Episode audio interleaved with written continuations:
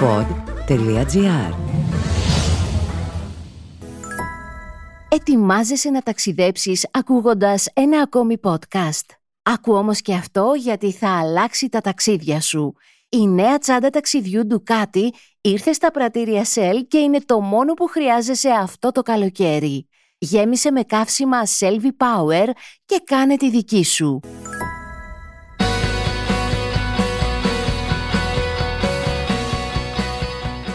Θα ξεκινήσω με ένα σχόλιο που διάβασα στην εφημερίδα των συνταχτών την επόμενη μέρα του ναυαγίου ανοιχτά της Πύλου.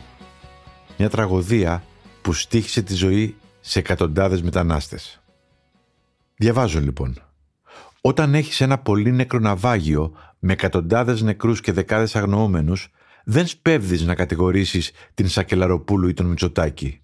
Δηλαδή αν συνέβαινε το ίδιο επί ΣΥΡΙΖΑ ΑΝΕΛ θα έφταιγε ο Παυλόπουλος και ο Τσίπρας; Λίγη αυτοσυγκράτηση δεν βλάπτει. Νομίζω ότι δεν θα βρεις πολλούς ανθρώπους να διαφωνούν με αυτή τη διαπίστωση του δημοσιογράφου Χάρη Ιωάννου. Ας προχωρήσουμε όμως την συζήτηση. Ερώτημα. Τι δουλειά έχουν οι εκπρόσωποι των κομμάτων στη προβλήτα της διάσωσης και στα νοσοκομεία; Τρέχουν οι διασώστες, τρέχουν οι γιατροί, τρέχουν και οι εκπρόσωποι των κομμάτων. Αυτοί βέβαια για να βγουν φωτογραφίες, να δείξουν ότι είναι ευαίσθητοι και να κάνουν δηλώσεις στα κανάλια. Τι γυρεύει όμως, το επαναλαμβάνω, αυτός ο κομματικός συρφετός στην Καλαμάτα, εκτός αν πιστέψουμε ότι οι μετανάστες που σώθηκαν, ανθρώπινα αράκι, αυτό που ήθελαν ήταν να αντικρίσουν στη προβλήτα και στα νοσοκομεία Σιριζέους ακτιβιστές και κουστούμαρισμένους νεοδημοκράτες. Είναι μια παλαιοκομματική συνήθεια που συνοδεύει όλες τις μεγάλες μας τραγωδίες. Φωτιές. Οι επικεφαλείς της πυρόσβεσης ενημερώνουν τον τάδε υπουργό. Πλημμύρες. Αυτή τη στιγμή ενημερώνεται ο τάδε αρχηγός. Βρεθείτε στη θέση ενός διευθυντή ΜΕΘ, λέμε τώρα, που πρέπει να φύγει από το πόστο του για να ενημερώσει το κυβερνητικό και στη συνέχεια το αντιπολιτευτικό κλιμάκιο. Και βέβαια μπροστά στις κάμερες, οι περισσότεροι πολιτικοί μπαίνουν στο πειρασμό να μολύσουν και μια παπάντζα για θέματα που δόλος γνωρίζουν.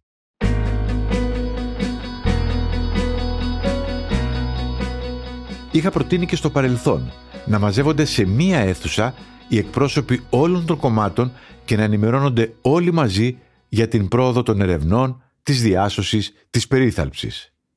Ανάμεσα στις τελευταίες θαλασσινές πομφόλιγες ήταν και η εκτίμηση ότι η Frontex ή το λιμενικό θα έπρεπε με το ζόρι να ρημουλκίσουν προς τις ακτές την ψαρόβαρκα με τους εκατοντάδες μετανάστες. Σοφιστίες που παραβλέπουν το γεγονός ότι το τιμόνι αυτών των δουλεμπορικών το κρατούν μέλη των κυκλωμάτων των διακινητών, που θα πληρωθούν μόνο αν καταφέρουν να φτάσουν οι μετανάστες στον τόπο που τους έχουν υποσχεθεί. Και όπως μπορεί να αντιληφθεί ο καθένας, μια μικρή μανούβρα αντίστασης οδηγεί εύκολα αυτά τα σαπιοκάραβα στο βυθό. Και τότε θα λέγαμε για τους Έλληνες, τους Ιταλούς ή την Frontex που έπνιξαν τους ανθρώπους.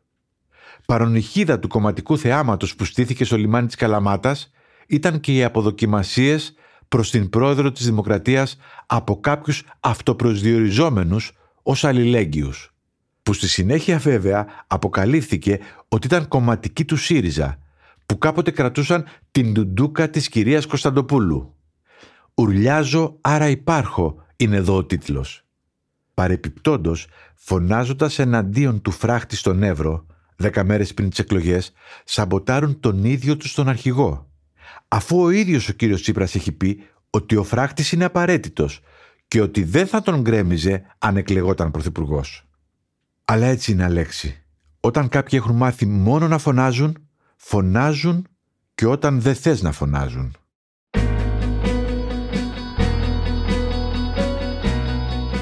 Ας επιστρέψουμε όμως στην τραγωδία.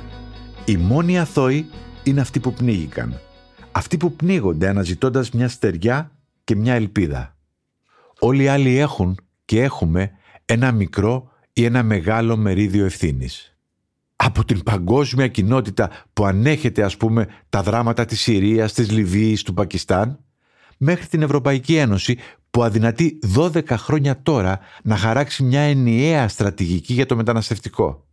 Μέχρι και κάποιες ΜΚΟ που παρουσιάζουν ως λύση την άτακτη φυγή στην Ιταλία και στην Ελλάδα, προσδίδοντας έτσι κύρος στους διακινητές που προπαγανδίζουν ως ασφαλή τα ταξίδια στη Μεσόγειο με σαπιοκάραβα.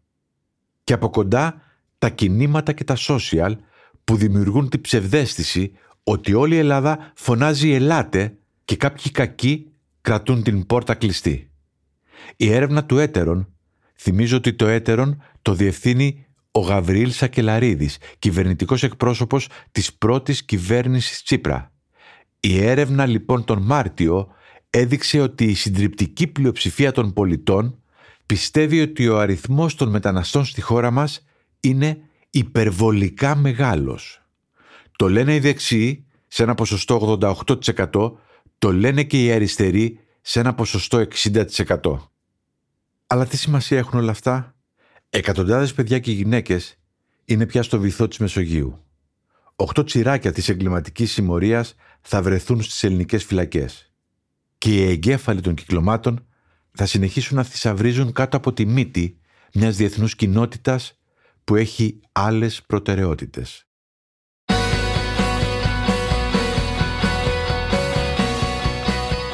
Ήταν το podcast «Τη φάση» αυτή τη φορά με τον Σταύρο Θεοδωράκη. Δημοσιογραφική επιμέλεια Βασιλική Μπούρα. Στους ήχους ο Μάριος Πλασκασοβίτης. Πριν κλείσεις αυτό το podcast, άκου και αυτό γιατί αν το χάσεις δεν θα φταίμε εμείς.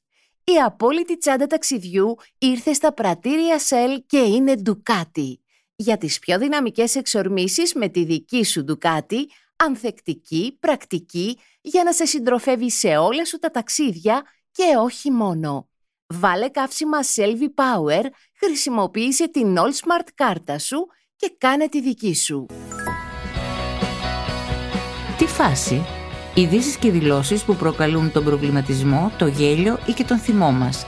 Μια προσωπική ματιά στην επικαιρότητα με την υπογραφή των ανθρώπων του pod.gr.